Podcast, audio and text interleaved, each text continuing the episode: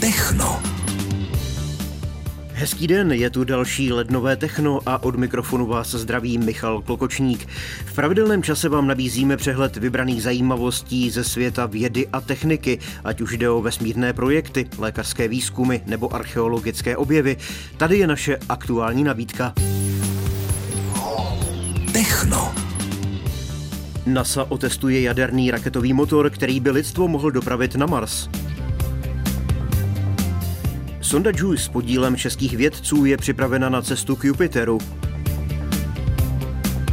Lidé mohou na noční obloze i pouhým okem pozorovat neandertalskou kometu. Čerpadlo fungující uvnitř mikročipu vyvinuli plzeňští vědci. V hrobce nedaleko Káhyry se našla možná nejstarší mumie v Egyptě. Tyto i další zajímavosti v magazínu Techno.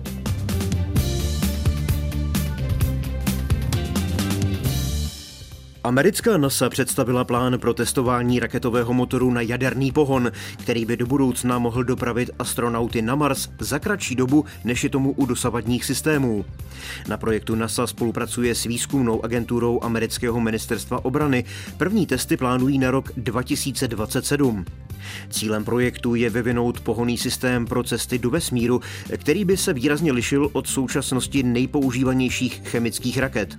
Americká armáda a NASA se o podobnou technologii pokoušeli už v 50. a 60. letech minulého století. Program ale skončil dřív, než se motor podařilo otestovat.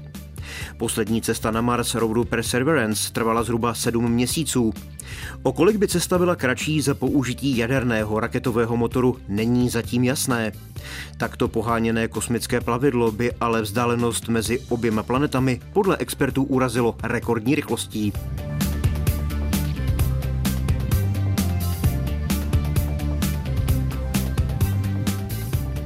Evropská sonda JUICE je připravena na svou osmiletou cestu k Jupiteru. U největší planety sluneční soustavy se mimo jiné pokusí zjistit, zda oceány skryté pod povrchem Jupiterových ledových měsíců mají potenciál pro výskyt mimozemského života. Na misi, kterou Evropská kosmická agentura zahájila na začátku loňského desetiletí, se podíleli i čeští vědci. Experti a technici v Toulouse představili novinářům šestitunové kosmické plavidlo s desítkou přístrojů, anténou o průměru 2,5 metru pro komunikaci se Zemí a solárními panely o rozloze 85 metrů čtverečních, které lodi poskytnou energii. Na sondě je také umístěna pamětní destička na počest italského astronoma Galilea Galileiho, který v roce 1610 jako první zaznamenal čtyři největší Jupiterovy měsíce.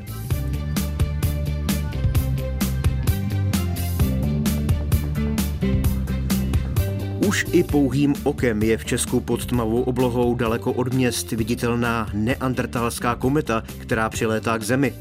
Lidé ji nyní mohou dobře pozorovat malými dalekohledy a běžnými triedry. Nejjasnější by měla být na přelomu ledna a února. Přes dívku neandertalská loni objevená kometa získala, protože dosud naposledy se ke slunci a k zemi přiblížila zhruba před 47 500 lety. Kometa je od poloviny ledna viditelná celou noc.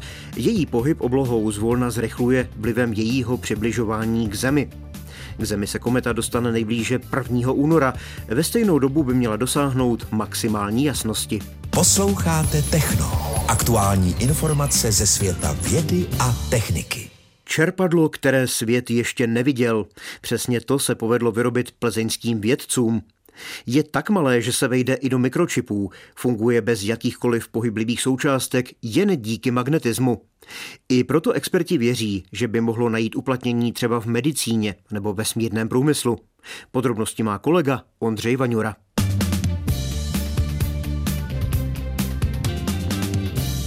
Ono vypadá igelitového pytlíku eh, vyndáváte to čerpadlo. Ano.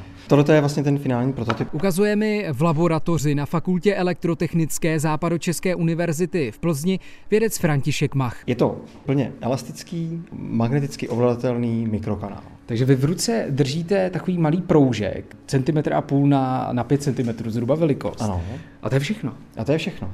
Celý ten trik toho čerpání je schovaný vlastně uvnitř toho malého proužku. Uvnitř nevidíme žádné pohyblivé části, jako je třeba rotor, a to proto, že tam zkrátka nejsou. I tak je ale možné posouvat tekutiny. Posluchači si to můžu představit, že to je materiál, který má každý doma v kuchyni, různé stěrky, eh, nádoby na mafiny a podobné věci. Akorát my vlastně při té výrobě, při té syntéze toho materiálu dovnitř vložíme mikročástice kovu, a magnetický materiálu, který potom vlastně nám umožňuje to, že ten materiál je přitahovaný nebo odpuzovaný pomocí magnetického pole. Teď jsme u většího přístroje, ten dokáže vytvořit velmi silné magnetické pole. Také tady tak experti ladí přesné složení materiálu, ze kterého je pak ono čerpadlo vyrobené. Řeší třeba to, aby byl materiál dostatečně ohebný, ale zároveň stále potřebně magnetický. Konkrétně na to se zaměřuje doktorant Ondřej Sodomka. Snažím se nějakým způsobem kvantifikovat, jak moc dobře ten elastomer funguje pro to čerpadlo. To ovládání, jak by to vlastně teda vypadalo? V podstatě stejně jako se kus železa přitahuje k magnetu, tak pokud umíme vypínat ten magnet, tak když bude to železo dostatečně elastický, což je možná těžký na představu, tak by mělo se vracet do toho svého původního tvaru. No a tím, že máme cívky, které jsou takový zdroj elektromagnetu, který se dá vypnout, a máme ten elastomer, který je zároveň magnetický, tak vypínáním a zapínáním toho zdroje magnetického pole, tak vytváříme nějakou deformaci a po vypnutí tak se ten materiál zase narovná.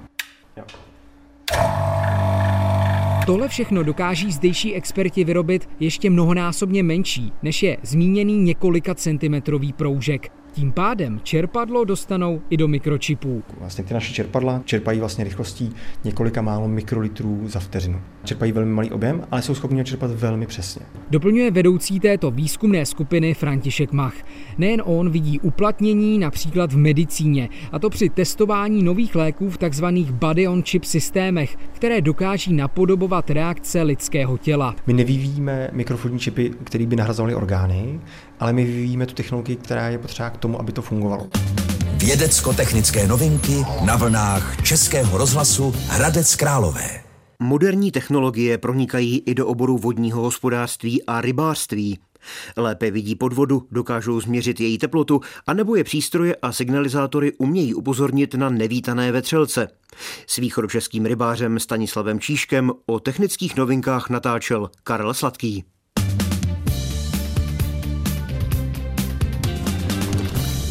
Ten vývoj jde postupně, ale určitě ty modernizace jdou dopředu. Sonar, echolot, vlastně vidíte, jak se ryby pohybují ve vodě. Teď už to je třeba i ve 3D funkci, že fakt to vidíte, jak se ten cumec vlní.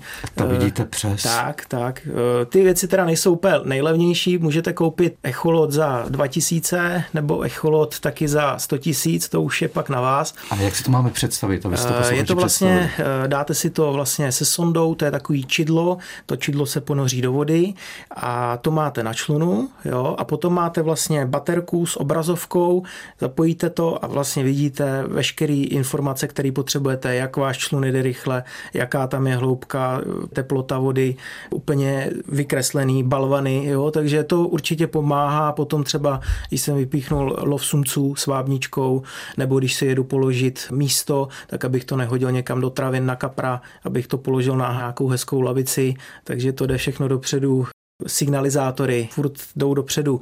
Má to třeba zabudovaný eh, radar, takže když se k vám někdo blíží, vás upozorní třeba na pět metrů dopředu, pět metrů dozadu, že někdo jde, takže vás to zbudí, takže už není možný, že vám třeba někdo vybere, vybere místo pruty, podložku, že vás okrade, takže tohle to třeba vnímám jako modernizaci jak pomáhají mobilní telefony, chytré telefony? Určitě tam jsou aplikace na spárování třeba právě s tím echolotem. Jmenuje se to aplikace Deeper, i vlastně ten echolot Deeper. Ten, kdo má rád moderní eh, styl rybaření, tak určitě v tom buduje, pokračuje. Já to vnímám spíš pozitivně a nepřemýšlím, co, kolik stojí, ale spíš jedu k vodě a je mě jedno, jestli jedu s jedním prutem nebo na soukromý revíl se třema, hlavně si to jedu užít, pozorovat vodu, zvuky přírody a tak by to mělo být. Techno. Neznámé novinky na známých frekvencích. Egyptologové nedaleko Káhyry odkryli faraonovu hrobku, v níž našli zachovalou mumii, která je možná nejstarší mumií nalezenou v Egyptě. Mumie stará 4300 let byla nalezena na dně 15-metrové šachty v nedávno odkryté skupině hrobek z 5. a 6. dynastie poblíž stupňovité pyramidy v Sakáře. Byla uložena v zapečetěném vápencovém sarkofágu.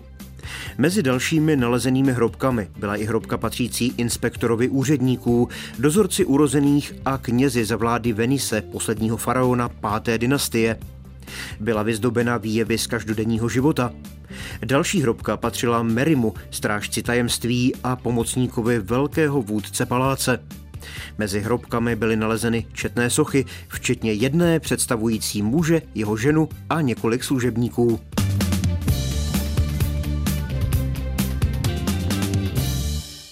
Techna je to všechno. Další výběr vědecko-technických zajímavostí vám nabídneme zase za týden. Náš pořad si můžete znovu pustit i v archivu Českého rozhlasu na portálu můjrozhlas.cz. Michal Klokočník vám od mikrofonu Českého rozhlasu Hradec Králové přeje hezké dny. Mějte se dobře.